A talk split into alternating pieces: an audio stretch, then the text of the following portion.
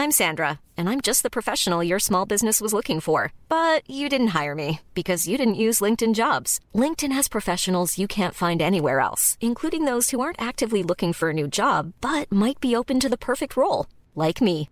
In a given month, over 70% of LinkedIn users don't visit other leading job sites. So if you're not looking on LinkedIn, you'll miss out on great candidates like Sandra. Start hiring professionals like a professional. Post your free job on linkedin.com/spoken today.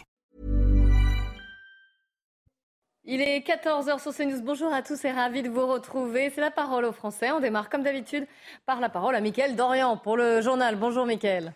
Bonjour Clélie, bonjour à tous. L'euthanasie va-t-elle devenir possible en France? La Convention citoyenne s'est majoritairement prononcée favorable à cette question et le président de la République a pris la parole tout à l'heure. Les précisions devant le palais de l'Élysée d'Élodie Huchard. La Convention citoyenne a donc rendu ses travaux au président de la République. C'est d'abord le président du Conseil économique et social qui s'est exprimé parlant d'un sujet qui touche à l'intime et prouvant qu'il était possible de débattre de sujets qui divisent. Le président qui a aussi ajouté qu'il ne voulait pas se substituer aux législatives, des propos d'ailleurs repris par le président de la République lui-même qui a tenu à saluer la qualité des travaux, la rigueur et le respect de ceux qui ont participé à cette convention. Il explique que l'exercice apaise et qu'il doit servir de référence. Alors deux annonces faites par le président de la République. La première, il veut un plan décennal pour la prise en charge de la douleur et des soins palliatifs, jugeant que pour l'instant l'accompagnement vers les soins palliatifs était trop inégalitaire. Et puis, deuxième information, le président de la République souhaite une loi d'ici à l'été 2023. Il ne s'engage pas en revanche sur les propositions qui seront reprises. Je n'ai pas à promettre de reprendre telle ou telle proposition. Elles suivront leur cours, a dit le président de la République. Emmanuel Macron qui a aussi précisé que son opinion pouvait évoluer et qu'il avait apprécié cet exercice démocratique. Il explique qu'il voudra saisir dans les prochaines semaines le CESE sur d'autres sujets. Vaste question hein, au menu de la parole aux Français tout à l'heure avec Clélie. Le tour de vis sur le salaire des médecins intérimaires ne provoquera pas de fermeture sèche de services hospitaliers. Promesse du ministre de la Santé, François Braun, invité de nos confrères d'RMC ce matin. Depuis ce lundi, les hôpitaux ne peuvent plus rémunérer les médecins intérimaires au-delà de 1390 euros bruts pour 24 heures. Le gouvernement a décidé de faire appliquer un plafonnement qui existe depuis 2016, mais qui n'avait jusque-là jamais été réellement mis en œuvre. Près de 43 ans après l'attaque de la synagogue de la rue Copernic, le procès s'est ouvert aujourd'hui en présence d'une dizaine de parties civiles. Noémie Schulz, bonjour. Vous êtes à la cour d'assises spéciale de Paris où Hassan Diab est jugé depuis ce matin. Et comme on s'y attendait, ce Libano-Canadien de 69 ans qui a toujours clamé son innocence sera absent pendant toute la durée du procès. Absolument, le box est vide et il va le rester pendant les trois semaines d'audience. L'accusé, Hassan Diab, a décidé de ne pas se présenter devant la cour d'assises de Paris. Une nouvelle preuve de sa grande lâcheté, a dit ce matin l'avocat général à l'ouverture de l'audience. Il a souligné l'infamie que représentait cette absence pour la cour et pour les victimes. Son avocat, lui, a contesté ces attaques. Il a rappelé que son client n'avait jamais cherché à, à fuir et que sa décision était humainement respectable. Alors cette absence ce qui est sûr, c'est que les victimes s'y étaient préparées. L'essentiel, nous ont dit les parties civiles ou leurs avocats, c'est que ce procès se tienne enfin, que la justice passe. 43 ans qu'ils attendent. Hein. C'est une durée exceptionnelle et qui s'explique à la fois par les difficultés de l'enquête, hein, qui a mis des années avant d'identifier le suspect, puis ensuite les difficultés rencontrées par la France pour faire extrader Hassan Diab. En 2014, on le rappelle, il a été incarcéré en France. Il a passé trois ans en détention avant d'être blanchi par les juges d'instruction qui estimaient qu'il n'y avait pas suffisamment de preuves. Euh, il est donc reparti euh, au Canada à ce moment-là et euh, il a décidé de ne pas revenir, signe du temps qui s'est écoulé depuis cet attentat. De très nombreuses victimes de l'attaque n'assisteront pas au procès. Elles sont mortes ou elles ne sont plus en état de se déplacer. Merci Noémie Schulz et les images de Charles Baget. Elisabeth Borne a présenté euh, les premiers lauréats du Fonds vert depuis le ministère de la Transition écologique. La Première ministre a pris la parole et a notamment rappelé l'objectif de ce dispositif d'aide. On l'écoute. Le Fonds vert, justement, ce sont 2 milliards d'euros pour donner vie et accélérer des projets qui viennent de vous et répondent aux besoins de vos territoires. Ce sont 2 milliards d'euros pour des actions tangibles qui bénéficieront rapidement aux Français. Et puis l'Égypte antique s'invite à la Villette. Le masque du roi Amenémopé est arrivé hier à la Grande Halle à Paris. Il est l'une des pièces maîtresses de l'exposition événement Ramsès et l'or des pharaons. Elle ouvrira ses portes vendredi et présentera 180 trésors d'exception venus des musées égyptiens. Et voilà, c'est la fin de ce journal. Bon après-midi sur CNews en compagnie de Clélie Mathias. C'est la parole aux Français. Merci beaucoup, Mickaël. On se retrouve pour le grand journal de l'après-midi. Ce sera à 15h. La parole aux Français. On va commencer par parler de Marseille. Je ne sais pas si vous avez entendu parler de cette flambée de violence extrême. Trois morts en une nuit, dont un adolescent de 16 ans. Huit personnes également blessées dans des euh, fusillades, en fait, qui seraient liées à des trafics de drogue. On va aller euh, sur place. Hein. On va retrouver Sébastien. Euh, Sébastien Chauvin, qui est habitant de Marseille, donc, est en colère, qui participe souvent au collectif de Facebook Marseille Tranquille Ma Vie, qui relaye, alors si j'essaye de faire simple, Sébastien, hein, incivilité du quotidien, débat également sur l'insécurité à Marseille. Quand vous vous êtes réveillé ce matin, euh, que vous avez entendu aux nouvelles qu'il y avait déjà eu trois morts, euh, il y en a huit qui sont, qui sont grièvement blessés, dont deux entre la vie et la mort, parmi eux de jeunes, très jeunes Marseillais. Quelle a été votre réaction? Euh, ben, bonjour. Euh, euh, ma réaction, c'est que c'est la, continuité. Il n'y a pas une flambée de violence, c'est juste la continuité de, ce qu'il va prévoir par rapport à, tous, les, tous les réseaux, à tous les trafics et, et au manque de, de, police dans la ville et d'action efficace euh, contre tous ces, trafics. Mais pourtant, on entend les euh. autorités, que ce soit la préfète, la procureure, le ministre même de l'Intérieur, qui se rend régulièrement sur place, qui rajoute des effectifs, qui dit voilà, c'est une de nos priorités, la lutte contre les trafics de drogue. Pour vous, en tant qu'habitant de Marseille, euh, rien eh ne ben, bouge finalement. Eh bien, ce mois-ci, comme je disais à votre collègue, ça fera trois ans qu'une rue que j'emprunte tous les jours, une rue publique de la République française, est barrée par trois barrages. Et, ça fait trois ans que ça dure. Et alors on me dit qu'il n'y a pas de zone de non-droit. Oui, pendant la demi-heure où la police euh, fait une action, ou intervient, ou débloque. Et, le reste du temps, c'est une zone de non-droit.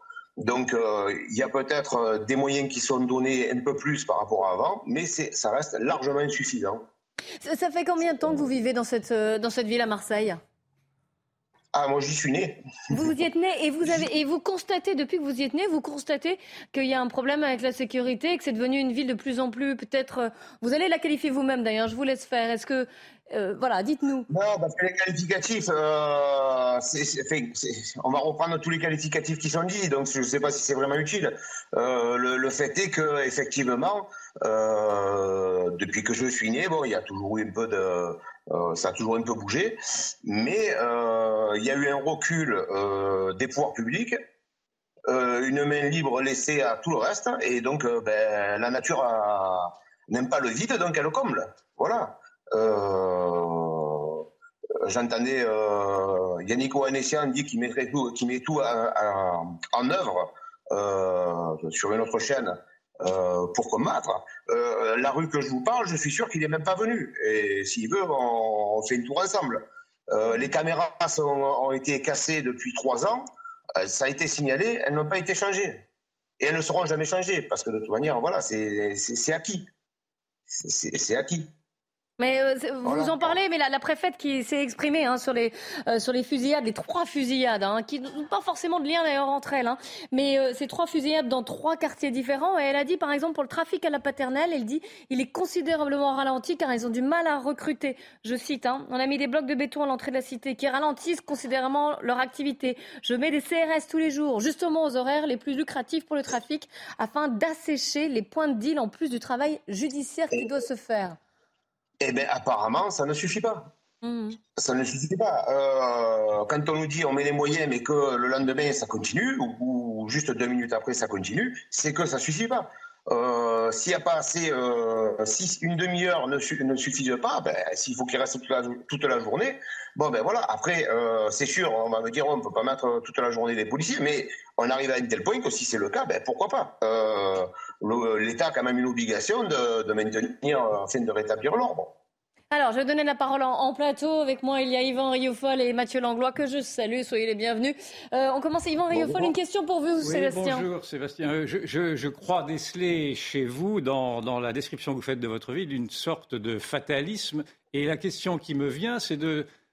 Je ne comprends pas l'espèce d'apathie apparente, en tout cas, qui semble être celle qui, euh, qui, a contaminé, si je puis dire, la population marseillaise, parce que ni dans les quartiers nord de Marseille, euh, ni dans le Marseille plus généralement, on ne voit visiblement de populations qui, protestent euh, contre l'incurie des pouvoirs publics. comment expliquez-vous cette, euh, eh ben, cette, passivité apparente? Est-ce qu'il y a une sorte de complicité passive des, usagers, enfin des, quartiers vis-à-vis de cette violence? Et est-ce que plus généralement, Marseille est prête à défendre sa propre sécurité? En tout cas, de protester contre l'absence de sécurité par les forces de l'ordre. Non, non ce qui est pour certains exceptionnel, c'est devenu banal. Donc les, gens au début, comme moi, hein, je, vais, vous dire, il y a trois ans, j'étais beaucoup plus actif, euh, je dénonçais beaucoup plus que maintenant, parce que je vois que rien ne bouge derrière. Donc euh, là, aujourd'hui, vous me donnez l'occasion d'en reparler, mais euh, ouais, ça fait trois ans. Les, les, premières années, j'appelais tous les jours. Maintenant, voilà, j'appelle un peu moins parce que je sais que ça ne sert à rien ça ne sert à rien. Et presque, et presque euh, je sais que j'embête. Voilà. Euh, il y a même eu des commissariats qui, qui m'ont fermé la porte. Ah ouais. Voilà. Oui, oui, c'est affolant. On peut comprendre euh, votre détresse, votre colère aussi, évidemment. Une question pour vous de Mathieu Langlois. Oui, puis surtout. Prendre les plaintes à ce sujet-là. Pardon, alors je vais vous demander de répéter, parce que comme on parlait, on était plusieurs, c'est pas fait simple, on ne vous a pas entendu, Sébastien. Oui, oui, euh, ben, je donne un exemple. Le commissariat du 8e, j'avais même fait un courrier au procureur à ce sujet, ne voulait pas me voir dans le commissariat pour euh, ce problème-là. Il ne voulait pas vous recevoir pour ça euh, Il ne voulait pas prendre de plainte parce qu'il disait que avait, c'était pas mon secteur, c'était pas leur secteur. Et, que ça ne les regardait pas. Bon, alors que je travaillais à, à 10 mètres du commissariat. Après, il y a il y a des, des policiers que j'ai vus en règle, enfin en général, je parle des policiers sur le terrain, euh, sont, euh, sont des personnes très bien. Après, voilà, euh, euh, venant de leur direction, apparemment, c'est parce que si ça bloque pas en bas, c'est que ça bloque en haut. Hmm. Donc, euh, donc, euh, donc voilà. Une question pour vous de Mathieu Langlois. Une, une remarque, c'est que je, ouais, je, je, comprends Sébastien qui n'a pas envie d'aller forcément plus loin quand on voit que entre trafiquants, euh, ça se règle à coup d'armes de, euh, type Kalachnikov. Euh, J'inviterai évidemment le Sébastien à la, prudence. Mais ce qui, est, ce qui pose question, c'est qu'il il l'a dit, ils connaissent, les habitants de ces quartiers connaissent par mm. cœur à la fois géographiquement et aussi les personnes concernées. Et moi, je peux vous dire, j'étais la semaine dernière avec les, des policiers euh, à Marseille et on se baladait en voiture. Ils connaissent aussi par cœur euh, les points de les points de deal. Ah, mais ils sont cartographiés d'ailleurs dans toute la France. On en a régulièrement parlé. Mais... Oui, sauf que euh, donc ma question, c'est qu'est-ce qu'ils proposent alors que tout le monde sait tout Qu'est-ce qu'ils proposent pour être enfin efficace comme solution? Sébastien, c'est une question difficile. Est-ce que vous, vous auriez une, ah, une solution ou des idées pour euh, ben, ben, pour moi, oui, c'est une question difficile parce que ce n'est pas mon métier. Il euh, y en a que c'est leur métier euh, de trouver des solutions. après, oui, moi je vais vous dire bêtement, comme tout bon citoyen, il faut plus de moyens. Mais après, si s'il y a d'autres solutions, parce que bon, j'entends que il y a du trafic parce qu'il y a des consommateurs, mais on peut se poser la question aussi est-ce qu'il y a des consommateurs parce que le, trafic est facile? Voilà. Oui, donc prendre le, problème en fait dans sa globalité. On va aller, on, ne quitte pas Marseille, vous restez avec nous. On va aller rejoindre notre reporter euh, qui est sur place, notre correspondante à Marseille, euh, Laure Parra. Bonjour. Vous êtes, euh, vous êtes à la cité de, la Castellas, là où il y a eu une fusillade mortelle hein, cette nuit. vous êtes devant un rassemblement spontané au pied de cette cité. Effectivement, hein, cette nuit, deux personnes ont été tuées euh, à côté d'une pharmacie euh, au pied euh, de la cité Castellas, hein, ici dans le 15e arrondissement de Marseille. Et du coup, eh bien, le collectif qui existait déjà a spontanément décidé de se réunir sur ce parking en contrebas du gymnase du Castellas. Et vous voyez sur la banderole hein, qu'ils ont déployée, on peut lire Justice pour les familles, stop à la mort de nos enfants, stop aux assassinats impunis. Alors j'ai discuté avec quelques-uns d'entre eux et ce qui ressort, c'est ça va au-delà de la colère. En fait, il y a un sentiment d'abandon. ils accusent clairement l'État de ne pas mettre en place les moyens nécessaires pour éviter qu'une poignée, parce qu'ils précisent bien que ce n'est qu'une poignée hein, qui trempe dans le trafic de stupéfiants, eh bien se retrouve à 17, 18, 20 ans, tués par balle avec des armes de guerre. Ce sont les mots hein, qu'ils ont employés au milieu de la nuit. ils disent aussi qu'il faut arrêter d'expliquer que ces enfants qui sont dans les trafics hein, et qui touchent des mille et des cents tous les jours, ils espèrent devenir millionnaires. C'est pas du tout la réalité. Hein. C'est pas c'est pas le jackpot tous les jours. M'a expliqué l'un d'entre eux. C'est vraiment l'utilisation de la misère. Voilà comme cela. il me l'a précisé et vous le voyez. Hein, ils sont une petite dizaine. Beaucoup de médias sont présents et quelques élus locaux également. Merci beaucoup, Laure Parra. Et on peut lire sur la banderole hein. Justice pour les familles, stop à la mort de nos enfants, stop aux assassinats impunis. Et vous nous avez parlé, euh, lors d'un sentiment d'abandon. C'est ce que vous ressentez aussi, Sébastien hein euh, oui, alors moi, je, euh, moi, je suis pas dans, dans une cité, donc moi, je, je, je, passe par des, des, des voies mm. qui sont contre les cités. Mais de gens que je connais dans les cités, c'est exactement ça. C'est la misère. Euh, alors bon, sans, sans, chercher les pourquoi du comment dans la misère, mais euh, c'est vrai que c'est une poignée qui qui qui bloque qui bloque tout le reste. Une dernière question rapide de la part d'Yvan Une question, ce sentiment d'abandon est effectivement ce qui se retrouve à chaque fois maintenant dans toutes les manifestations de ceux qui ne se sentent plus protégés par l'État parce que l'État a abandonné son poste, a abandonné son poste de protecteur de la nation et singulièrement des citoyens. Et donc c'est ce que l'on retrouve ici. Mais ma question était est-ce que face à cet abandon d'État, face à cet abandon de poste, est-ce que l'on peut craindre, est-ce qu'il y a déjà dans le fond des, initiatives de, comités, pub, de mm. comités privés d'autodéfense qui viendraient pallier effectivement la, démission des pouvoirs publics face euh, aux narcotrafiquants? Il y, a, il y, a, eu le cas, il y a eu le cas dernièrement dans une cité du 12e où les gens euh, ont manifesté pour évacuer un, nouveau réseau. Euh, maintenant, euh, face à des Kalachnikov et, et autres, euh, c'est quand même l'initiative citoyenne, elle est un peu compliquée. Alors, alors une autre question qui va dans ce sens-là de la part de Mathieu Langlois. Promis, ce sera la dernière. On vous libère après, Sébastien. Et alors moi, ma question, elle, est très simple. C'est qu'on voit bien que quasiment la totalité des, des morts et des blessés sont des gens qui sont directement concernés par le, par le trafic. Mais est-ce que vous, comme vous passez régulièrement dans le quartier et euh, les gens que vous connaissez qui habitent dans ces quartiers, ils ont peur pour leur vie, ils ont peur en gros de la balle perdue? Ah ben euh, ça, ça euh, c'est ceux que je connais, pas tous, mais certains oui, d'autres non qui sont moins. Ça c'est toujours pareil, hein, on est on est on n'est pas tous égaux, mais de oui de la balle perdue et puis qui, ne, qui savent que bon euh, ça sert à rien, ils vont pas dénoncer quelque chose en y habitant puisqu'il n'y aura rien derrière pour pour assurer leur protection. Voilà. Donc. Eh ben, merci beaucoup, merci Sébastien Sauvin pour votre. voilà.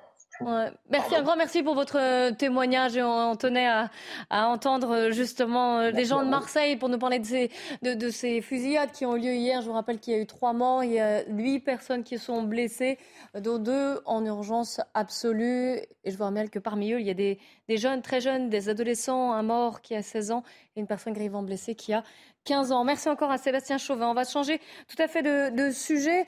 On a beaucoup parlé ces derniers temps, ces dernières semaines, et encore la semaine dernière, en, fin de semaine d'ailleurs, des euh, manifestations illégales, interdites, des cortèges sauvages. Et à deux reprises, en tout cas, le, tribunal administratif pour l'un et euh, le Conseil d'État pour une autre fois, le gouvernement a été retoqué ou alors a été un petit peu, j'allais dire, euh, remis dans son cadre par les autorités administratives. Alors on voulait en savoir plus, avoir un peu d'explication. Euh, nous sommes en ligne avec Dylan Slama qui est avocat. Bonjour maître. Bonjour. Alors je vais citer deux cas. Euh, il faut savoir qu'être dans une manifestation non déclarée est un délit et mérite une interpellation. Ça, c'est ce qu'avait dit la semaine dernière le ministre de l'Intérieur, Gérald Darmanin, qui est censé connaître le droit et la loi. Donc. Et le Conseil d'État a déploré le caractère erroné de cette déclaration, donc qui qualifiait de délit euh, méritant une interpellation toute participation à une manifestation non déclarée. Ça, c'est une première chose sur laquelle on va avoir besoin euh, de votre éclairage de, j'allais dire, de juriste. Deuxième chose, le tribunal administratif de Paris, ça c'est ce week-end, a annulé samedi un arrêté de la préfecture de police interdisant des rassemblements, jugeant qu'il portait atteinte à la liberté de manifester. Il avait été saisi, ce tribunal administratif, par euh, des organisations, parmi lesquelles la Ligue des droits de l'homme, Le syndicat des avocats de France est solidaire. Et en fait, le tribunal a estimé que l'interdiction générale de manifester dans plusieurs secteurs de Paris n'était ni nécessaire ni proportionnée à la préservation de l'ordre public. Alors, est-ce que ce sont des euh, décisions qui sont purement juridiques, qui se basent effectivement sur le droit? Est-ce qu'on peut y voir quelque chose de politique derrière? Quel est, vous, votre avis en tant que juriste? Ah non, ce n'est juste euh, l'application du droit, rien que le droit. Euh, le ministre de l'Intérieur, Gérald Darmanin, a commis une erreur, un minima factuel, lorsqu'il a dit qu'il était interdit effectivement et qu'il était un délit de se retrouver sur une manifestation euh, euh, qui n'était pas déclarée. Alors il y a des délits bien précis qui sont les délits d'attroupement, mais Gérald Darmanin a fait une déclaration qui allait à l'encontre d'une décision du Conseil constitutionnel et qui avait déjà établi que sa déclaration était totalement fausse. Donc à mon avis, il n'avait pas bien révisé ses fiches ou alors il avait été mal conseillé, mais c'était bien une erreur factuelle que Gérald Darmanin a commise et c'est pour ça qu'il a été repris. Et sur la deuxième, je mets des guillemets à faire, mais en tout cas sur la deuxième chose dont vous parlez, ça veut dire euh, que la préfecture a pris euh, un arrêté interdisant une manifestation et euh, le tribunal administratif, statuant en référé, c'est-à-dire en urgence, a déclaré que la préfecture avait outrepassé ses droits puisqu'il n'y avait pas de raison d'interdire la manifestation, sachant qu'encore une fois, interdire une manifestation, c'est tellement grave au vu de ce qu'est le droit de manifester dans notre pays qu'il faut vraiment qu'il y ait un trouble quasi certain à l'ordre public Or là, euh, il n'y en avait pas. Et donc euh, finalement, c'est en garant des libertés individuelles et c'est en garant euh, de la liberté de manifester que le tribunal, faisant suite au recours, a décidé de suspendre la décision de la préfecture d'interdire une manifestation.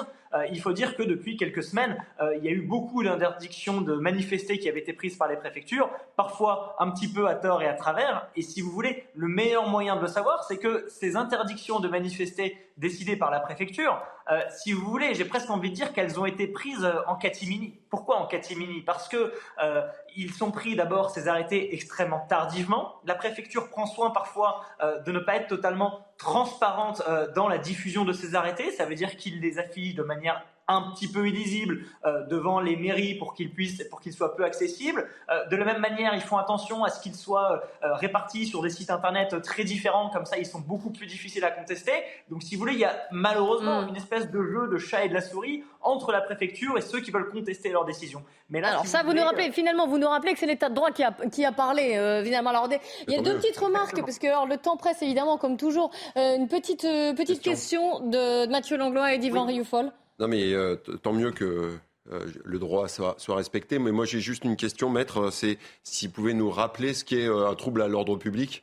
Parce qu'il a dit que. Qu'il n'y avait pas eu de trouble à l'ordre public. Voilà. Et qu'on voit les photos derrière vous. Et donc, je voulais juste savoir, savoir ce qu'était un trouble de l'ordre public pour vous. Alors, le trouble pour, le droit. Voilà, c'est ce que je veux dire. Malheureusement, c'est une notion qui est jurisprudentielle et qui n'est pas définie par le code pénal ou par le code de procédure pénale. En revanche, vous montrez et vous illustrez euh, ce propos par des photos, c'est tout à fait exact et on ne peut pas le contester. Euh, il y a eu des troubles à l'ordre public. Simplement, la difficulté euh, de la justice, c'est qu'elle doit anticiper si oui ou non il va y avoir trouble à l'ordre public. Vous voyez, et c'est ça qui est, difficile pour le droit de savoir dire à titre préventif. Et en fait, à titre préventif, on pourrait tout interdire en disant qu'il y a toujours trouble à l'ordre public. Mais ce qui est intéressant, c'est que dans sa décision du 1er avril pour interdire l'interdiction de manifester et donc pour autoriser, euh, le tribunal dit notamment que le 1er avril, il y a eu euh, des manifestations qui ont eu lieu et où il n'y a pas eu de débordement et où il n'y a pas eu de violence. Et donc, comme il n'y en avait pas eu ce jour-là, euh, il s'est appuyé sur cette absence d'incident et de troubles à l'ordre public pour dire qu'il n'y avait pas de raison, si vous voulez, euh, de tirer la sonnette d'alarme pour, pour, interdire de manière peut-être excessive le, droit de manifester. C'est la logique du droit, finalement, qui parle. C'était un poisson d'avril, je crois. C'était pour ça. Moi, je suis, très heureux. Je suis très heureux de ces décisions de justice qui viennent rétablir un petit peu le respect de, que l'État devrait aux libertés fondamentales. Parce que j'ai observé que l'État de droit, que l'État, plus particulièrement au prétexte d'appliquer un ordre sanitaire quand c'était le, Covid ou un ordre sécuritaire quand il s'agit de des protestations contre les retraites, fait assez peu de cas de nos libertés d'aller et venir, du consentement, de nos libertés de dire, de faire, etc. Et ce que je voudrais savoir, c'est si, comment pourrait-on caractériser ce régime, dans le fond, qui, euh, qui au moindre prétexte, essaie de, de, mettre sous surveillance des libertés fondamentales. Est-ce que l'on peut parler d'autoritarisme d'État? Alors attention, il y a une un, piège dans cette question. Évidemment, vous, n'êtes, euh, vous répondez en tant qu'avocat et juriste. Hein. Là, là, où les choses sont assez bien faites, c'est qu'effectivement, on a des tentations à mon avis, du ministère de l'Intérieur d'outrepasser euh, bien sûr ses prérogatives et d'aller trop loin. Mais là où les choses sont bien faites et que nous restons dans un état de droit, c'est que vous voyez bien que le ministère de l'Intérieur et la préfecture sont empêchés. Parce que justement, euh, les contre-pouvoirs existent, le tribunal administratif existe et ils ont joué là pleinement leur rôle de mm. contre-pouvoir. Et donc finalement, la préfecture n'est pas toute puissance puisque lorsqu'elle va trop loin, elle est arrêtée par le tribunal et par l'état de droit. Donc on voit finalement qu'il y a un équilibre et que le pouvoir, d'une certaine manière, arrête le pouvoir. Donc oui, il y a des tentations peut-être euh, d'autoritarisme ou en tout cas d'excès dans les interdictions d'exercer, mais on voit que cet excès n'est pas possible parce que nous sommes dans un état de droit et que justement euh, le ministère de l'Intérieur est empêché par un pouvoir qu'il n'a pas, euh, le pouvoir judiciaire. Eh bien, un grand merci, c'était très clair. Merci beaucoup à, vous, maître, de nous avoir euh, justement expliqué en fait ces décisions par, rapport aux manifestations qui, qui ont lieu d'ailleurs, puisqu'il y en a encore une jeudi, une mobilisation nationale contre la réforme des retraites. Merci à vous. On se retrouve dans quelques instants, juste après la pub. On parlera également des, des élus qui sont de plus en plus agressés. Vous entendrez l'un d'entre eux et de ces élus qui n'ont plus la vocation à être maire et démissionnent. A tout de suite sur CNews. 14h30, la parole aux Français sur CNews. Mais on commence par le Flash Info. Mathieu Devez. Emmanuel Macron a reçu à l'Elysée Ursula von der Leyen pour préparer leur déplacement en Chine. Le chef de l'État et la présidente de la Commission européenne partiront mercredi pour une durée de trois jours. Ils voudront notamment dialoguer avec le président chinois pour éviter un soutien militaire du pays à la Russie. La Finlande deviendra demain le 31e membre de l'OTAN. La semaine dernière, la Turquie fut le dernier pays de l'Alliance à approuver l'adhésion de la Finlande. Interrogé sur le sort de la Suède pour laquelle la Turquie n'a pas encore donné son feu vert, le chef de l'OTAN s'est montré aujourd'hui optimiste. Et puis la Pologne a livré les premiers chasseurs MiG-29 qu'elle avait promis à l'Ukraine. Une livraison de quatre appareils, c'est d'ailleurs une première de la part d'un membre de l'OTAN. La Pologne dispose d'une quinzaine de ces chasseurs bombardiers modernes. La parole aux Français. Donc, on va parler de, ce, de ces chiffres. L'Association des maires de France qui évalue à environ 1500 le nombre d'agressions d'élus municipaux en France en 2022. Et vous allez voir, l'augmentation, c'est plus 15% par rapport à 2021. David Lisnard, le maire LR de Cannes, président de l'Association des maires de France, dresse dans le Figaro tout un, bilan justement sur euh, ces élus, maires ou autres bien sûr, qui sont agressés, menacés, insultés et qui jettent l'éponge. Euh, souvent qui préfèrent démissionner. Vous allez voir les, citations de David Lisnard, donc, qui dit on peut déjà affirmer que sur un cinquième des associations départementales de l'Association des maires de France, ces démissions ont concerné 238 maires, 773 adjoints, 2976 élus municipaux, soit près de 4000 élus démissionnaires depuis le début du mandat en 2020. On peut donc dire que sur l'ensemble du territoire français, le seuil des 1000 maires démissionnaires est dépassé. Sur cette crise démocratique, on en parle avec vous, Pierre Griner. Bonjour. Vous êtes euh, maire de Kievrechin dans le Nord, j'espère que je le prononce bien, depuis 9 ans. Euh, merci, monsieur le maire, d'être en direct avec nous. Alors vous, vous avez voulu remettre votre démission qui n'a pas été acceptée. En tout cas, alors on va en parler euh, après. Mais vous avez, vous aussi, reçu des intimidations, des menaces, des, je crois que certains des véhicules, pas seulement les vôtres d'ailleurs, mais au sein du conseil municipal, ont été euh, incendiés. Racontez-nous, en fait, finalement, le quotidien d'un maire d'une ville comme la vôtre. Alors, merci de me donner la parole. Déjà, euh, effectivement, je suis maire depuis 2014 d'une commune de 6000 habitants euh, dans l'arrondissement de Valenciennes, commune frontalière avec la Belgique. je suis arrivé après mon prédécesseur qui était là depuis presque une quarantaine d'années avec des habitudes qui avaient été prises euh, bonnes comme mauvaises. Et euh, le, choix qui a été fait par euh, l'équipe municipale que, j'ai l'honneur de mener a été de dire sur un certain nombre de sujets, il y avait des règles à, remettre en place sur notre territoire. Ça concernait divers sujets. Et on s'est rendu compte que quand on a commencé à s'attaquer à un certain nombre de sujets comme l'urbanisme, comme des transactions sur des terrains euh, entre particuliers qui, qui étaient, dont, dont, les prix attiraient notre attention, lorsqu'on remettait un petit peu d'ordre sur des problématiques de tranquillité publique, très rapidement, euh, on se retrouvait euh, menacé, agressé de manière plus ou moins franche. Et puis, euh, il y a eu euh, des actes plus, plus, plus marqués, comme l'incendie de mon véhicule personnel pendant la nuit de Noël 2017, mm. une première fois l'incendie d'un certain nombre de véhicules, mon collaborateur de cabinet, certains de mes adjoints, deux de mes adjoints, et puis une deuxième fois mon véhicule en octobre 2020, et que à chaque fois il y avait un effet, il y avait une relation entre des prises de décision municipales et le passage aux actes sur ces véhicules. Mais disproportionné évidemment. complètement disproportionnées. Et puis, de manière globale, ce sont aussi des atteintes à des biens privés euh, aujourd'hui, c'est tellement facile euh, de, venir euh, brûler une voiture, de, taguer, puisque j'ai des collègues aussi qui, sont touchés par ce problème, de taguer une maison d'habitation, d'aller agresser des gens qui sont élus locaux, qui ont des professions libérales pendant leurs heures de travail, pour faire valoir un mécontentement quant à une décision municipale qui a pu être prise. Mais c'est souvent nouveau. Enfin, on n'a pas l'impression qu'on constatait ce genre de, de faits ou de colère ou d'actes de violence, en tout cas, ou d'intimidation. Euh, il y a quelques années, la parole. Alors, je vous rappelle que je suis en plateau avec Mathieu Langlois et Yvan Riofol. Une première question pour vous, monsieur le maire de Mathieu Langlois. Ben, c'est même pas euh, disproportionné, je pense que c'est même pas le mot, parce que il, ne devrait, devrait, jamais y avoir de, vrai. ce genre d'action. Euh, euh, donc le, le, le, mot est à mon avis pas le bon. Moi, ma question, elle est très simple. C'est que euh, c'est un sujet qui revient régulièrement, qu'on entend, qui est défendu par euh, euh, David Lisnard. Mais qu'est-ce qui motive encore à l'heure actuelle votre engagement mm. que, je salue et encore plus dans des, dans des petites mairies dont on sait en plus que c'est difficile d'arriver à avoir une, politique de, de, la ville qui soit facile à mener dans les conditions actuelles? Bah, L'engagement et la motivation, c'est surtout de, savoir qu'on a une capacité à agir concrètement euh, sur, sur la vie des gens positivement, que euh, au-delà des grands discours euh, politiques, politiciens, on va dire, être élu local, c'est avoir la capacité, alors lorsqu'on en a encore les moyens, puisque ça c'est aussi un, un, vrai sujet, de pouvoir améliorer, améliorer le quotidien des gens, de développer des services publics, de les maintenir, de les rendre plus performants, et donc d'apporter au maximum une satisfaction. Mais être élu local, c'est aussi des fois propre des décisions, des décisions qui vont dans le sens de l'intérêt général. Et tout le monde le sait que des fois, l'intérêt général ne peut pas correspondre forcément avec des intérêts particuliers et que quand on touche à des sujets assez sensibles, eh ben, on a des manifestations euh, euh, vraiment disproportionnées, très personnelles, très ciblées, de la part des personnes à qui on touche peut-être mmh. à, leurs habitudes ou à leurs avantages.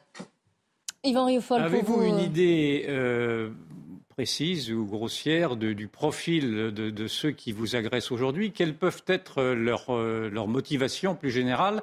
Et est-ce que vous observez une aggravation depuis ces dernières années sur cette mise en cause des élus? Alors les profils sont divers et variés. Euh, généralement, sur les gens qui ont été touchés, qui m'ont touché moi ou qui touchent les élus que je connais, c'est généralement des gens qui sont déjà connus. euh, des services de police, de justice pour d'autres faits, et qui forcément euh, là euh, atteignent des élus locaux parce que les élus locaux prennent des décisions qui vont venir contre-indiquer ou embêter un petit peu leur plan personnel sur un certain nombre de sujets. Euh, et puis on a aussi des fois des gens qui tout simplement, et ça c'est vraiment un effet Covid aussi, euh, excusez-moi pour le terme, mais euh, pètent les plombs parce que c'est la goutte d'eau qui fait déborder le vase. Après, sur le nombre de faits, on ressent qu'il y a une augmentation des faits, mais je pense que cette augmentation est liée aussi aujourd'hui au fait qu'il y a peut-être une libération de la parole euh, de la part des élus locaux qui déposent plus facilement plainte ou euh, qui, euh, qui rendent public plus facilement ce type de problème. Et je voudrais seulement aussi donner un autre élément, c'est que je pense que euh, les pouvoirs publics ont pris euh, la mesure des choses, puisqu'il y a quand même eu un arsenal juridique qui est mis en place depuis 2019, 2020, 2021 pour protéger les élus. Il y a des consignes claires qui sont données par le garde des Sceaux auprès des parquets sur les agressions aux élus. Et on voit que ça a des effets quand même. Moi, j'ai vu une différence entre euh, le traitement de ma plainte et des problèmes que j'ai pu rencontrer en 2017 lors de l'incendie de mon premier véhicule et ce qui a pu se produire en 2020 lors de l'incendie de mon deuxième véhicule, en voyant quand même une amélioration significative sur la manière de traiter le sujet et de se rendre compte qu'on est sur des questions assez importantes, puisque toucher les élus locaux, mais les élus de manière générale, c'est toucher les sentinelles de la République. Eh ben alors justement, euh, pardon, je m'intercale, mais euh, vous nous aviez raconté d'ailleurs sur notre antenne hein, que vous avez voulu remettre votre euh, votre démission, c'était au mois de mars, là il y a à peu près un mois, euh, parce que vous vouliez dénoncer le laxisme de la justice concernant les rodéos sauvages. Est-ce que, pour faire simple, hein, je, résume un peu, mais est-ce que euh, votre démission qui n'a pas été acceptée, puisque vous êtes toujours maire, est-ce que ça a eu un effet ou non? Et puis après une question de d'Ivan Riofol. Alors, un effet, ça a eu un effet parce que forcément, euh, les, représentants locaux de l'État, sous-préfets, préfets, procureurs, commissaires de police, euh, ont très rapidement m'ont très rapidement invité à me mettre autour de la table, ce qui a été fait maintenant il y a une quinzaine de jours avec d'autres collègues élus. euh, justement pour se dire bon voilà il s'est passé quelque chose, ça a été médiatisé, il y a une prise de position forte euh, qui a été prise euh, par mes soins. la première des choses, c'est que les services de l'État m'ont clairement dit qu'il n'était pas possible pour eux d'accepter ma démission parce que c'était envoyé un, message extrêmement positif pour toutes les personnes qui font des bêtises et extrêmement négatif envers les élus locaux, mais que à côté de ça, et c'est ce que je demandais avec mes collègues élus, que peut-être ce, message d'alerte puisse être entendu pour que ça ne puisse plus se reproduire et que les décisions qui peuvent être prises dans le cas des rodéos urbains, dans le cas d'autres problématiques sur lesquelles les maires mouillent la chemise, mettent des moyens publics, prennent des dispositions eh ben, soit suivi de, fermeté de la part des, magistrats, que ce soit les magistrats euh, euh, du parquet ou les magistrats du siège. Une petite question d'Yvan Juste une précision, vous nous avez expliqué que parmi les, causes, il y avait l'effet Covid, c'est l'expression que vous avez employée. Est-ce que cela veut dire que vous suggérez que l'effet Covid a eu comme, euh, comme conséquence d'aggraver des, des, faiblesses psychologiques? C'est ça ce qu'il faut entendre? Ou peut-être un défoulement de, de violence post-confinement? Oui, non, mais ça c'est clair et certain. C'est-à-dire que des, personnes qui ont quand même été sous pression d'une manière ou d'une autre avec des restrictions de liberté euh, pendant plusieurs mois et de manière intermittente, hein, puisqu'il y a eu confinement, déconfinement, reconfinement, aujourd'hui sont peut-être un petit peu plus sensibles euh, mm. sur un certain nombre de sujets euh, et passent peut-être plus facilement à l'acte qu'ils ne l'auraient fait en période préalable au Covid. Merci beaucoup, hein, Pierre Griner, d'avoir euh, témoigné. Euh, alors, nous, on voit, on voit déjà la, la, la, la, personne euh, suivante.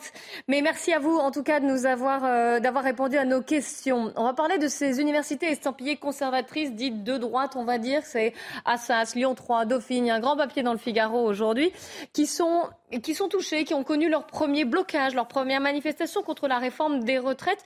Et le, Figaro, le journal, dit que c'est dû à l'activisme d'une poignée d'étudiants dont l'influence grandit. Maëlys de Sibon vous est déjà aperçue dans l'écran. Merci d'être en ligne avec nous aujourd'hui. Vous êtes étudiante responsable à Cocarde à Assas, qui est une, une, association de, droite. Hein. Euh, est-ce que vous constatez euh, que au sein de Assas, qui était connue depuis même les années 70 pour être quand même une, université conservatrice, vous constatez en effet qu'il y a de plus en plus voilà, de, j'allais dire, de, sentiments ou de politiques de gauche et donc des blocages et donc une, voilà, des réactions face par exemple à la réforme des retraites ou d'autres d'ailleurs euh, bah, C'est vrai qu'on dit souvent que ACES est historiquement une fac de droite, mais euh, en fait depuis un, certain moment, donc depuis plusieurs années, on constate qu'au niveau des étudiants, c'est vraiment pas le cas. Euh, les étudiants sont vraiment plutôt de gauche, même si au niveau des professeurs, ça reste assez conservateur. Les professeurs ont un enseignement assez traditionnel. mais les étudiants, par contre, eux, sont marqués à gauche. Ça se voit dans les élections. Euh, par exemple, cette année, euh, euh, la, liste d'union des assauts d'extrême gauche a remporté plus d'un tiers des voix. Oui, oui, ils sont. Donc, bien le fait que les étudiants, eux, sont marqués à gauche. Après, au niveau des, de l'activisme des associations d'extrême gauche, par exemple, l'association Solidaire Assas s'est reformée cette année, donc a essayé de prendre pied dans la fac à partir de cette année. Mais ils, restent très peu nombreux. Et par exemple, pour les blocages euh, à Assas, c'est pas vraiment eux qui ont bloqué euh, devant la fac. Ils ont surtout fait appel à des, associations euh, ou des, aux antifascistes voilà, extérieurs pour bloquer la fac, parce qu'ils sont pas assez à l'intérieur. Donc c'est vrai qu'à l'intérieur, ça reste euh, relativement tranquille, on ne se fait pas trop menacer. Mais c'était la question que j'allais vous poser. Est-ce que ça change dans ces universités euh, euh, Voilà, que c'est encore une fois, il n'y a, pas, a pas que Assas, hein, que ce soit Lyon 3 ou Dauphine. Est-ce que justement ça change le climat? Est-ce que est-ce qu'il y a plus, j'allais dire, de groupes politiques qui, qui s'opposent au sein de au sein de la fac? Comment comment Est-ce que ça a changé quelque chose finalement? Ou est-ce que voilà euh, maintenant le, le, militantisme reflète l'opinion des, étudiants qui sont devenus majoritaires et ça ne pose aucun problème Ou est-ce que vous constatez qu'il y a plus de conflits? Bah, On voit quand même qu'ils tentent de, prendre le pied dans la fac, donc euh, ils marchent pas mal par euh, revendication. On va dire toujours revendiquer plus de choses parce qu'ils savent que, que Assas, ils ne vont pas forcément obtenir, ils vont pas obtenir justement enfin, raison. on ne va pas leur accorder trop de, de faveurs. Mais donc, il marche beaucoup par euh, revendication, parfois, euh, je dirais presque saugrenu, euh, pour, au, final, avoir quand même quelques faveurs et donc réussir à, imposer leurs idées. mais c'est pas votre cas, vous marchez pas par revendication? Alors si, par revendication, mais on, des revendications, on sait qu'elles sont possibles à faire, c'est ce qu'on essaye de faire. De toute façon, Assas reste ça reste vraiment mmh. dirigé par la présidente. il ne veut pas qu'il y ait de débordement. Donc, en général, il n'y a pas non plus une, marge de manœuvre énorme pour des initiatives très développées. voilà. Mais, mais c'est vrai que, par exemple, récemment, en conseil, ils ont voulu demander à la présidence euh, de, euh, euh, on va dire, censurer, enfin de, de, prendre les mesures contre les associations qui véhiculent la haine. Donc, c'était mm. nous. donc, c'était carrément demandé de censurer une association reconnue par l'université, ce, qui est, ce qui est assez saugrenu. Donc, c'est un peu ce genre de, de, de, voilà, de revendications qu'ils essayent de faire. Là, ils ont réussi à avoir une cellule de, qui s'appelle Réagir à ça. Donc, c'est une, une cellule de plainte pour les discriminations. On sait très bien qu'elle est orientée. D'accord, donc ça c'était un exemple. C'est un exemple. Euh, une question pour vous, euh, rapide de Mathieu Langlois et d'Yvan Rioufol d'ailleurs, je crois. Alors moi, parce que j'étais étudiant aussi, mais euh, j'étais très loin de ça. Ma question, est-ce que ça concerne uniquement justement des filières de droit et Sciences Po, ou est-ce que maintenant, malheureusement, même en médecine ou dans d'autres facs, il y a cette politisation de, de la vie universitaire? C'est vrai que je pense que ça reste quand même assez euh, euh, confiné aux, formations plus d'humanité. Euh, donc, par exemple, en médecine, c'est. Vous allez le fâcher, hein Médecine, ça fait pas partie des, des humanités. Il y a des sciences sociales. Ça, ça, ça, non, non, on a compris, on vous taquinait, euh, Maëlys. souvent, les, les, étudiants sont un peu plus, on va dire, blasés. quand on fait des tractages, c'est moins là où il y a des, où il y a des, des réactions alors que dans tout ce qui va dire euh, droit, euh, littérature, histoire, euh, surtout Sciences Po par exemple, ça c'est vraiment Sciences Po là où qu'il y a les, dire, les, les opinions les plus gauchisantes. Et donc c'est là qu'il y a plus de réactions, mais oui, ça commence à prendre le pas dans toutes les universités, de ce côté assez revendiqué extrême gauche. Alors, une dernière question de d'Ivan Rioufol. Ce n'est pas une découverte que de savoir que la gauche est très forte dans l'entrisme, et, dans le monde culturel, et dans le monde éducatif, et dans le monde de l'éducation nationale. Mais c'est vrai que jusqu'alors, euh, l'entrisme de la gauche de la gauche extrême avait plutôt été. Euh, Il y avait certains bastions, c'est ça Avait plutôt évité certaines facultés de droit. Mais est-ce que malgré tout, euh, ce n'est pas un effet d'optique qui laisserait croire que, au prétexte de protester contre les retraites, euh, il n'y aurait pas non plus des étudiants de droite, dans le fond, qui se joindraient au mouvement, précisément parce qu'au-delà des retraites, ils voient malgré tout une sorte de défiance vis-à-vis des processus démocratiques qui ont été portés par le 49-3. Et donc il y aurait là des motifs de, protestation qui pourraient très bien être partagés par, par la droite. Tout le monde, oui. Oui, bah, effectivement, nous, euh, justement, avec la coqueur d'étudiantes, on s'oppose à la réforme des retraites qui, pour nous, est une réforme injuste. Et en plus, euh, mm pour laquelle la plupart des Français euh, sont opposés. Euh, le problème, c'est que justement, si on veut mettre euh, un pied dans une manif de ce genre, ben, on va se faire éjecter dès le début, puisque voilà, on est, on est de droite, d'extrême droite, donc c'est pas possible. vous êtes indésirable dans les manifs, c'est ce que vous dites oui, oui ah, totalement. Oui, c'est sûr que oui, si des personnes d'associations de, d'extrême gauche me reconnaissent, ben, elles nous éjectent directement. Et euh, en plus, il mêle à ça euh, plein de combats, on va dire, euh, c'est l'intersectionnalité, donc des combats totalement éloignés de, de, de, de, la lutte contre la réforme des traites, donc je sais pas moi, des, revendications LGBT, queer, ce genre de choses, qui, qui, sont complètement éloignées. Et en fait, il transforme presque cette lutte légitime et noble en, en une farce, en une, pièce de théâtre. Et, et c'est vrai que c'est assez c'est assez, décevant pour, euh, pour beaucoup de, je pense, euh, d'étudiants qui. Euh, Alors que beaucoup pourraient rejoindre une partie des revendications, en tout cas, et comprendre le mouvement. Merci beaucoup, euh, Maëlys, d'avoir répondu à, nos questions. Et j'enchaîne avec un tout autre sujet. Euh, C'est un sujet sensible qui divise, là, qui est qui n'est qui pas politique, qui, traverse d'ailleurs tous les partis politiques, toutes les, les opinions, toutes les classes d'âge. Je parle de la fin de vie. Vous savez qu'Emmanuel Macron a annoncé aujourd'hui qu'il attendait du gouvernement un projet de loi sur la fin de vie d'ici la fin de l'été, d'ailleurs. Et il a reçu la, les membres de la Convention citoyenne, cette Convention citoyenne qui s'est euh, prononcée hier pour une aide active à mourir sous condition. On va en parler. Hein. Euh, je ne vais pas rentrer dans les détails. Nous sommes avec euh, Léo Van Nieuwenhof. J'espère que je prononce bien votre nom. Merci d'être en direct avec nous. Vous êtes membre de cette convention citoyenne. Vous avez planché pendant, plusieurs semaines, plusieurs mois sur la fin de vie. Sujet ô combien euh, sensible, ô combien qui mêle à la fois évidemment la médecine, l'éthique, la philosophie, nos propres, notre propre sensibilité. Sujet qui est donc difficile à traiter. Déjà, comment se sont passés les, travaux? Expliquez-nous dans quelle atmosphère. Et puis après, vous nous parlerez évidemment de ce qui s'est dit ce matin euh, à l'Élysée.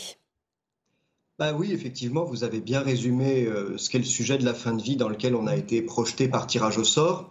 Donc on s'est retrouvé 184 citoyens à devoir plancher sur le sujet pendant neuf sessions de travail qui se faisaient pendant les week-ends, du vendredi au dimanche. Au total, cela a représenté 27 jours même si entre les week-ends, bah, on continuait, euh, nous, à, réfléchir, parce que c'est pas parce que la convention s'arrête le dimanche que le cerveau a compris et se déconnecte le dimanche pour mm. passer à un autre sujet, c'est très prenant.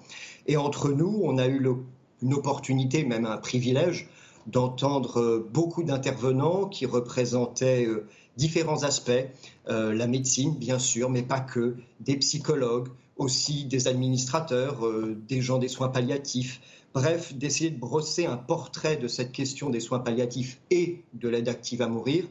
Et cela nous a permis d'enrichir des débats. On a énormément discuté entre nous, on a principalement discuté entre citoyens, confronté des opinions, même si au début tout le monde n'en avait pas, la majorité des citoyens, moi compris, n'avions pas d'opinion sur le sujet. On se les constituait petit à petit, étape par étape, session par session, audition par audition. Et ce qui était très intéressant, c'était justement euh, d'écouter la façon dont l'autre citoyen pouvait avoir ressenti, compris, interprété une audition, euh, un propos. Et ces échanges ont à la fin abouti euh, au résultat qu'on a rendu hier officiellement, qu'on a rendu ce matin au président de la République, qui sont les préconisations de la Convention citoyenne sur pas seulement la question de la fin de vie, pas seulement sur la question de l'aide active à mourir, parce que notre rapport même si j'aime pas tellement le mot, ça fait un peu administratif. Nous, on est vraiment un travail citoyen avant tout, pas administratif. Mais notre travail ne peut pas se résumer seulement à un avis sur l'aide active à mourir. C'est une question des soins palliatifs et vous avez dénoncé différentes défaillances, je crois aussi. En tout cas, vous semblez avoir été entendu par euh, le président de la République. Et, vous avez l'air d'apprécier, d'avoir apprécié cette convention citoyenne, qui est, c'est nouveau hein, en, France. Et vous semblez avoir apprécié, euh, je parle sous votre contrôle, ces débats, ces échanges que vous avez eus sur un sujet, encore une fois, ô combien difficile. Euh, alors, beaucoup de questions. On va commencer avec Yvan. Et très peu de temps, évidemment. Ça, c'est le, oui, la télé. Yvan Rioufol. Comment envisagez-vous les suggestions que vous avez euh, donc euh, données au président de la République euh, tout à l'heure? Est-ce qu'elles valent direction, directive, ou est-ce qu'elles sont simplement des, des, des, propositions qui viendraient pour éclairer un débat qui appartiendrait, lui, au Parlement, voire même d'ailleurs un débat qui appartiendrait au peuple français à travers un référendum. Je vois qu'on fait des hmm. référendums sur les trottinettes, peut-être faudrait-il faire un référendum, par exemple, sur l'euthanasie. Oui, c'est pas tout à fait la même question. C'est une excellente question. Euh, je vous avouerai qu'à l'intérieur de la Convention, euh, certains, une très faible minorité, mais dont je faisais partie, euh, souhaitaient aborder la question du référendum, c'est-à-dire que c'est un projet majeur qui vient transformer la société. On peut légitimement se demander si on peut changer la société française, sans les Français. Donc là-dessus, effectivement, la question du référendum euh, pouvait se poser, mais notre mission, même si ce ne serait pas forcément le mot, mais en tout cas l'intitulé qui a mené à la création de la Convention, c'était d'éclairer et les travaux du gouvernement et les travaux à venir euh, du législateur, Assemblée nationale, Sénat. Donc un rôle d'éclairage, vous vous dites. Un rôle d'éclairage. Les conventions citoyennes ont à l'heure actuelle un rôle consultatif. On nous l'a répété, on nous l'a répété dès le début puisque la convention a été ouverte par Elisabeth Borne et par la présidente de l'Assemblée nationale, qui nous ont finalement fait la liste de ce que nous n'étions pas. Nous ne sommes pas législateurs, nous ne sommes pas représentants. Et la convention, c'était vraiment le premier jour où on était 184 un peu bah, impressionnés à se demander ce qu'on fait là, sans vraiment savoir euh, où on allait. Ce discours qui consistait à nous dire ce que nous n'étions pas, bah, a fait une espèce de décharge électrique. On s'est dit, bah, on va voir, c'est nous-mêmes qui allons nous sommes. ce qu'on va être. Mais évidemment, si pour nous, ces décisions doivent être entendues, parce que la Convention citoyenne, c'est un outil démocratique très intéressant. Et même moi, qui étais extrêmement dubitatif sur, les questions, euh, sur ces questions-là, j'ai pas été convaincu, mais j'ai vu quelque chose, un potentiel en tout cas. Cependant, on avait un exemple qui planait au-dessus de notre convention, c'était la Convention climat, qui avait fait énormément de préconisations et peu ont finalement euh, été entendus. Donc, on se demandait si à un moment on n'était pas simplement une caution citoyenne, qu'il n'étions là que pour servir le politique dans son agenda. Mm. Donc, évidemment, nous, on souhaite qu'il y ait un suivi euh, de, nos, de nos mesures.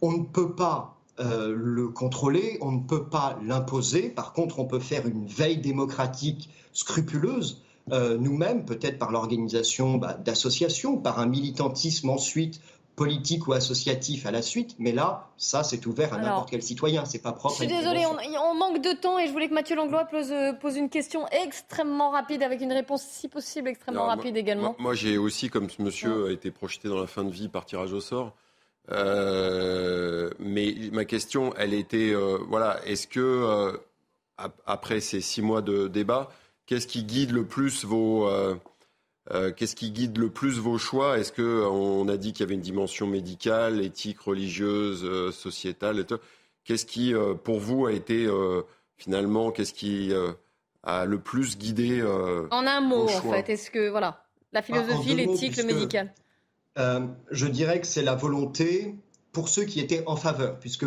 je suis citoyen de la Convention, mais je fais partie de ceux qui sont opposés dans la Convention à la date qui va mourir. Mais pour ceux qui étaient en faveur, je crois pouvoir dire que c'est véritablement la volonté d'aider ceux qui sont en souffrance. D'accord, merci beaucoup en tout cas. Alors on pourrait y passer beaucoup, je suis désolée, je vous coupe, hein. j'en ai conscience et en plus c'est un sujet sur lequel on pourrait revenir pendant, et qu'il mérite d'ailleurs de, de nombreuses heures, mais j'imagine qu'on aura l'occasion d'en reparler et d'y revenir normalement quand, aussi notamment quand le gouvernement se, se penchera sur, euh, sur ce projet de loi voulu par le président de la République. Merci pour votre témoignage.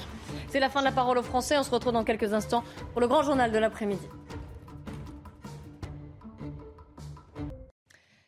Il est 15h, bonjour à tous. C'est le grand journal de l'après-midi avec Mickaël Dorian. Avec elle a une aujourd'hui, Mickaël Elisabeth Borne s'entretient aujourd'hui avec les présidents des groupes parlementaires à Matignon. La première ministre qui recevra mercredi les syndicats promet d'être à l'écoute de tous les sujets que les organisations syndicales souhaitent aborder. À Marseille, des fusillades ont fait trois morts dans trois cités des quartiers nord, gangrénés par le trafic de drogue. Les victimes sont âgées de 16, 21 et 23 ans. Les enquêtes ont été confiées à la police judiciaire.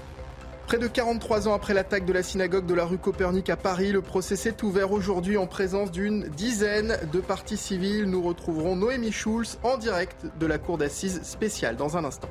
L'euthanasie va-t-elle devenir possible en France? La Convention citoyenne s'est majoritairement prononcée favorable à cette question, sous condition toutefois. Euh, et le président de la République a pris la parole tout à l'heure en les recevant. Elisabeth Borne enchaîne euh, les réunions. Ce lundi, la Première ministre doit recevoir à Matignon les présidents des groupes parlementaires ainsi que des responsables de partis politiques. Gauthier Lebret, vous êtes devant l'hôtel de Matignon. Ces réunions peuvent-elles changer les choses?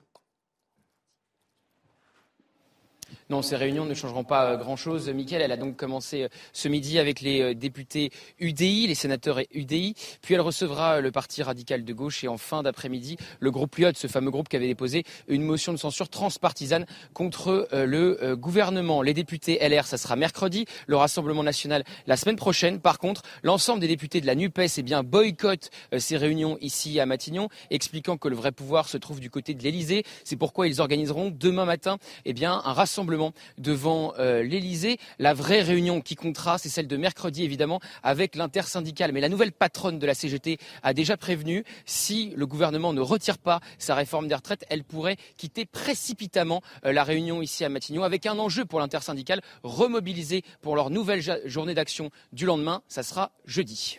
Merci beaucoup euh, Gauthier Lebray avec les images d'Olivier Gangloff. Et vous l'avez dit Gauthier, hein, la nouvelle secrétaire générale de la CGT, Sophie Binet, a demandé ce matin sur France Inter le retrait de la réforme des retraites. Et elle a prévenu donc que le rendez-vous risquait d'être court si la réponse était non. Et voici la réponse de la Première ministre. Alors je lui réponds qu'on a beaucoup de sujets à aborder ensemble, y compris des sujets qui ont été mis en lumière à l'occasion de la réforme des retraites sur la qualité de vie au travail, sur les fins de carrière, sur la prévention de la pénibilité. Moi, je serai à l'écoute de tous les sujets que les organisations syndicales voudront aborder et j'espère qu'on pourra bien prendre le temps de parler de tous ces sujets. David Lisnard tire euh, la sonnette d'alarme dans le Figaro. Le président de l'Association des maires de France s'inquiète de l'augmentation du nombre d'élus qui décident de jeter l'éponge, alors que ces derniers, euh, encore, euh, ces derniers jours, encore plusieurs maires ont été victimes d'agressions.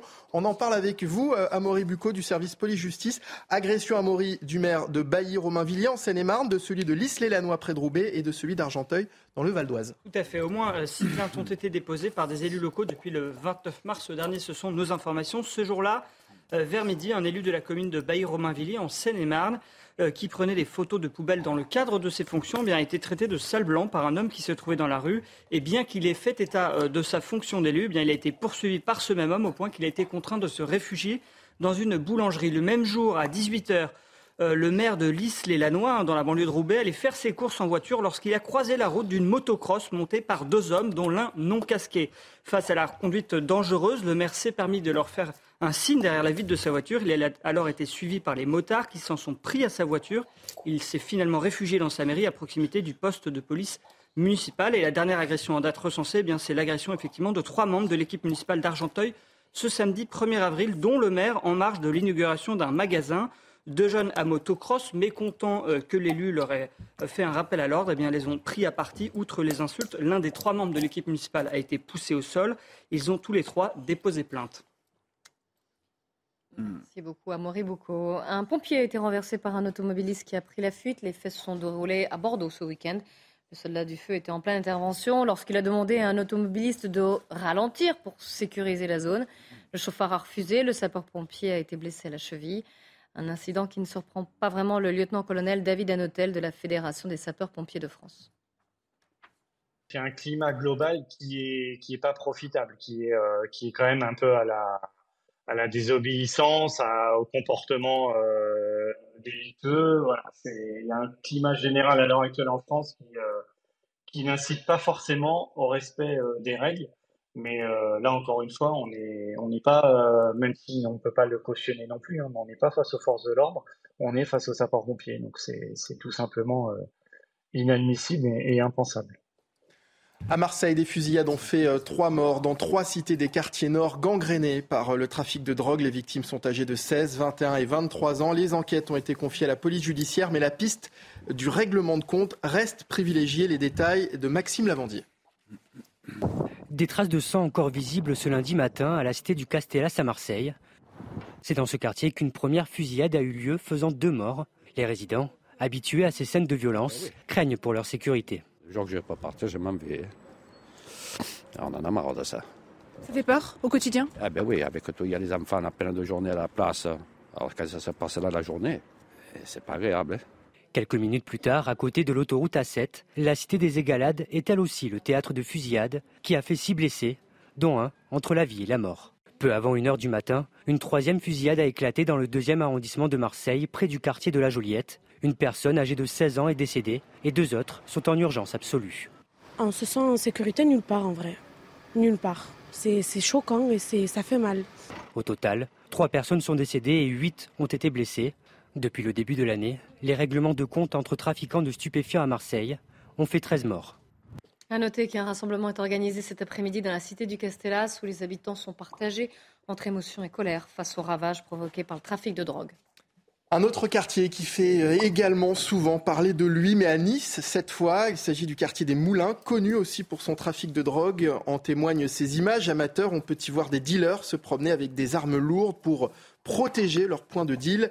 Mais comment une telle scène peut-elle se produire en plein Nice? Élément de réponse avec Maxime Lavandier et Marine Sabourin. Filmé par un riverain, cette scène se serait déroulée le 24 mars dernier en plein après-midi et en plein cœur de la cité des Moulins à l'ouest de Nice. Sur cette vidéo amateur, un individu encagoulé et entièrement vêtu de noir fait une ronde avec ce qui semble être un fusil. À ses côtés, cinq autres individus. L'un d'entre eux tient lui aussi une arme. Là, cette vidéo témoigne de ce qui se passe fréquemment dans le quartier des Moulins ou dans d'autres agglomérations. Voilà, c'est ça qui est important de retenir. On a une vidéo, on, est, on peut être choqué, euh, déstabilisé en voyant cette, cette vidéo. Pas pour nous aussi que ça fait très longtemps qu'on a ces armes à feu qui circulent dans, dans, dans cette cité. Trafic d'armes, trafic de stupéfiants et des interventions policières de plus en plus délicates. C'est un territoire qui, qui leur appartient, entre guillemets. Euh, la République euh, ne laisse pas des territoires, bien sûr, comme ça, euh, dans les mains de ces trafiquants, mais on a beaucoup de, mal à, occuper, en tout cas, ces, endroits pour, pouvoir redonner un apaisement et une tranquillité à, à tous les riverains. Plus de 200 habitants du quartier excédé ont participé à une réunion sur le thème de l'insécurité en présence du maire de Nice. Christian Estrosi a alors proposé à l'Assemblée de se réunir à la fin du mois pour faire le point sur les actions qui auront été menées d'ici là dans le quartier. Le préfet des Alpes-Maritimes parle de ces nouvelles méthodes utilisées par les trafiquants de drogue. Ils sont prêts, et c'est ce qui est nouveau euh, sur Nice, à procéder à, des intimidations, à des exhibitions euh, d'armes. Et c'est pour ça que nous devons, euh, nous devons réagir, c'est pour ça que nous avons réagi, nous devons anticiper euh, pour enrayer tout de suite euh, le recours euh, à de telles méthodes. Le procès de l'attentat de la rue Copernic s'est ouvert aujourd'hui en présence d'une dizaine de parties civiles. Noémie Schulz, vous êtes à la cour d'assises spéciale de Paris où Hassan Diab, un Libano-Canadien de 69 ans qui a toujours clamé son innocence, est jugé depuis ce matin dans un procès attendu par les victimes depuis des années. Oui, vous l'avez dit, euh, une dizaine seulement de parties civiles ont fait le déplacement ce matin à l'ouverture du procès, 43 ans après les faits. De très nombreuses victimes de l'attentat, soit ne sont plus en vie, soit ne sont plus en état de se euh, déplacer pour assister au débat. D'autres, euh, très jeunes à l'époque des faits, attendaient ce jour depuis, on l'a dit, hein, donc plus de quatre décennies. C'est une éternité. C'est le cas de Corinne Adler. Elle avait 13 ans le jour de l'attaque. Elle célébrait sa bat mitzvah dans la synagogue qui était visée. Elle a été blessée par des éclats de la verrière qui s'est effondrée, soufflée par la puissance de la bombe qui avait été déposée dans la rue à proximité de la synagogue. Il était temps que la justice passe. Voilà ce qu'elle nous a confié. Je vous propose de l'écouter. Le procès va avoir lieu maintenant et c'est bien, 43 ans après. Et, ça fait longtemps qu'il aurait dû avoir lieu, mais il a lieu aujourd'hui. Et on va voir ce que, on va voir ce que, ce que ça donne savoir quelles sont les responsabilités ou pas et comprendre ce qui s'est passé en fait. Voilà, c'est surtout ça l'enjeu.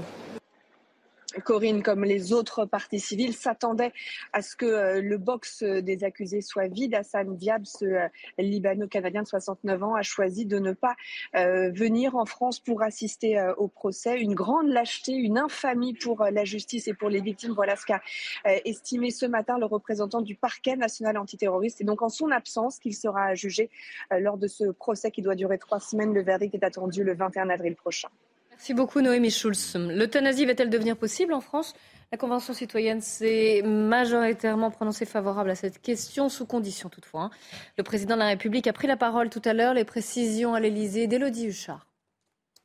La Convention citoyenne a donc rendu ses travaux au président de la République. C'est d'abord le président du Conseil économique et social qui s'est exprimé parlant d'un sujet qui touche à l'intime et prouvant qu'il était possible de débattre de sujets qui divisent. Le président qui a aussi ajouté qu'il ne voulait pas se substituer aux législatives, des propos d'ailleurs repris par le président de la République lui-même qui a tenu à saluer la qualité des travaux, la rigueur et le respect de ceux qui ont participé à cette convention. Il explique que l'exercice apaise et qu'il doit servir de référence. Alors deux annonces faites par le président de la République. La première, il veut un plan décennal pour la prise en charge de la douleur et des soins palliatifs, jugeant que pour l'instant l'accompagnement vers les soins palliatifs était trop inégalitaire. Et puis, deuxième information, le président de la République souhaite une loi d'ici à l'été 2023. Il ne s'engage pas en revanche sur les propositions qui seront reprises. Je n'ai pas à promettre de reprendre telle ou telle proposition. Elles suivront leur cours, a dit le président de la République. Emmanuel Macron qui a aussi précisé que son opinion pouvait évoluer et qu'il avait apprécié cet exercice démocratique. Il explique qu'il voudra saisir dans les prochaines semaines le CESE sur d'autres sujets. Élodie Huchard devant le palais de l'Élysée. Les images sont d'Antoine Durand. Le tour de vis sur le salaire des médecins intérimaires ne provoquera pas de fermeture sèche de services hospitaliers. La promesse du ministre de la Santé, François Braun, chez nos confrères d'RMC euh, ce matin. Depuis aujourd'hui, les hôpitaux ne peuvent plus rémunérer les médecins intérimaires au-delà de 1390 euros bruts pour 24 heures. Le gouvernement a décidé de faire appliquer un plafonnement qui existe depuis 2016 mais qui n'avait jusqu'ici jamais été mis en œuvre réellement. Et c'est l'heure de la chronique éco d'Éric de Ritmaten.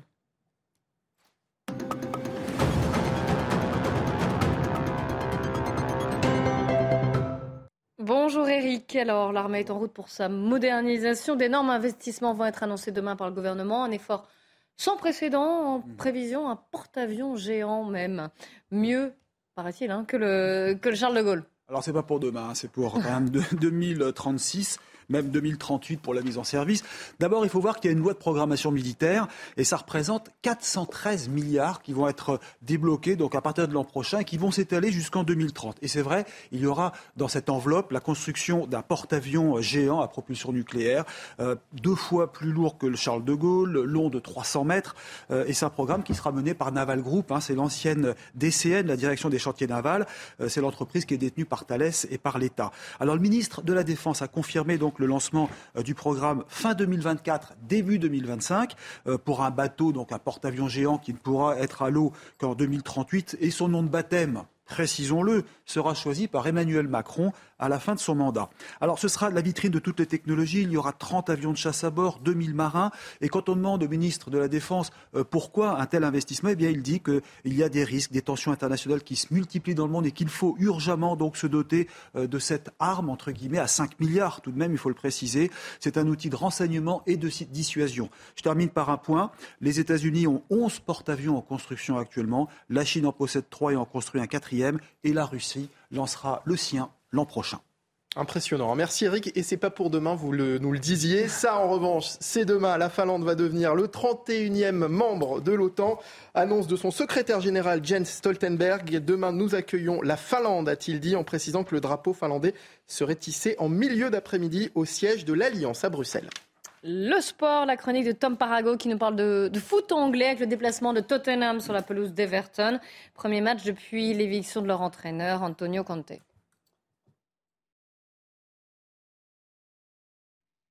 Votre programme avec Groupe Verlaine, installateur de panneaux solaires Thomson, garantie 25 ans.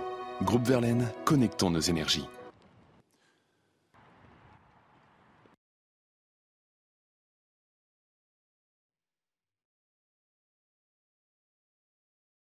À Tottenham, l'après-compté commence maintenant. Face à Everton, les Spurs jouent leur premier match depuis l'éviction du technicien italien, après ses déclarations critiques contre la direction du club. Christian Stellini, adjoint d'Antonio Conte, a pris l'intérim pour les dix derniers matchs de la saison. Et situation d'urgence ou non, l'Italien n'a pas l'intention d'entamer une révolution. Nothing changed. In my opinion, nothing has to change. we have to. I know very well the player. Malgré cette mauvaise dynamique et le départ d'Antonio Conte, les Spurs ne veulent pas s'affoler. Tottenham entame son sprint final à Everton à 21h avec l'ambition de dissiper le chaos qui entoure le club depuis quelques semaines. Une victoire face aux Toffees et les Spurs montraient sur le podium de Première Ligue. Vous avez regardé votre programme avec Groupe Verlaine. Isolation thermique par l'extérieur avec aide de l'État. Groupe Verlaine, le climat de confiance. Et puis l'Égypte antique s'invite à la Villette hein, pour terminer. Le masque du roi Amenémopé est arrivé hier à la Grande Halle à Paris. Il est l'une des pièces maîtresses hein, de l'exposition événement Ramsès et l'or des pharaons. Exposition qui ouvrira ses portes vendredi et présentera 180 trésors d'exception venus des musées égyptiens.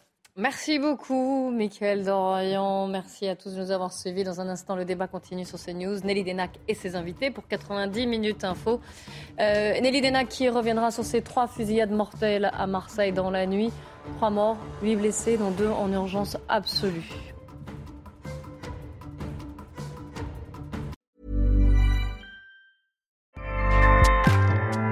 ACAST powers the world's best podcasts. Here's a show that we recommend. Hi, I'm Jesse Cruikshank. Jesse Cruikshank. I host the number one comedy podcast called Phone a Friend. Girl, let's phone a friend. Not only do I break down the biggest stories in pop culture with guests like Dan Levy and members of InSync, I do it with my own personal boy band singing jingles throughout because it's my show. It's your show, girl. New episodes of Phone a Friend. Yeah. Drop Thursdays wherever you get your podcasts. So work it, girl. Yeah, work it. Okay, that's enough. ACAST helps creators launch, grow, and monetize their podcasts everywhere. ACAST.com.